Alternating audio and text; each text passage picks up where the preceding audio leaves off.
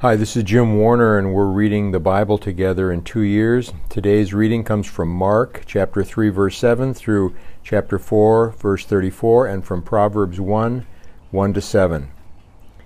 You know, Jesus, when he started his ministry, did some miraculous things, so his actions were increasing his popularity and drawing large crowds. And it says even the demons feared him, which would have been an amazing things to people. And he and Jesus deals with blasphemy and uh, here he is he's teaching that attributing works of God to Satan is blasphemy. It's the blasphemy of the Holy Spirit. So we can never do that. When we see God working, we have to acknowledge that it's God working. And then he selects his 12 disciples of some very unusual choices, as we'll see as we continue through the book. Uh, and then Jesus also expands his definition of family. You know, people are, we live in a human world, and our family is our mother and our father and our brothers. But Jesus said, My family goes beyond what your definition is. Everyone who follows me is a member of my family.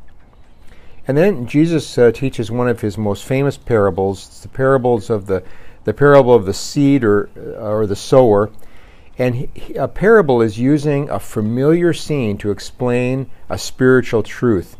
And here Jesus used the, the sower who just takes seed and throws it on the ground. And he teaches that there are four types from uh, the type that where there's no root at all to the one who, whose roots go down deep.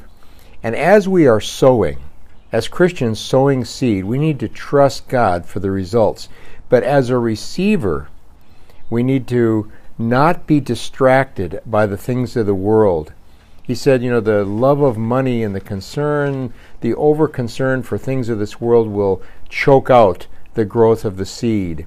And so we need to focus. We need to listen to His Word, we need to pay attention to, to it, and we need to apply it to our life.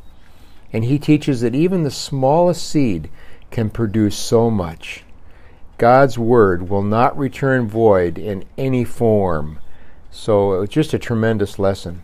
And then in Proverbs 1, the first uh, seven verses, we have this famous verse that, that the fear of the Lord is the beginning of wisdom.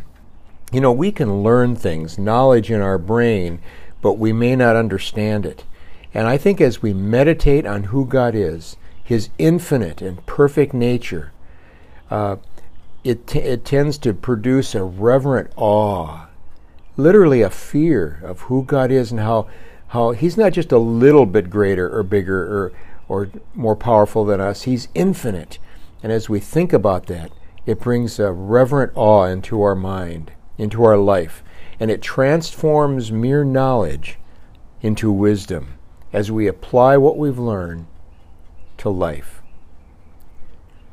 Tomorrow we're going to look at Mark 4, verse 35 through chapter 6 the first part of verse 6, and Proverbs 1 8 to 33.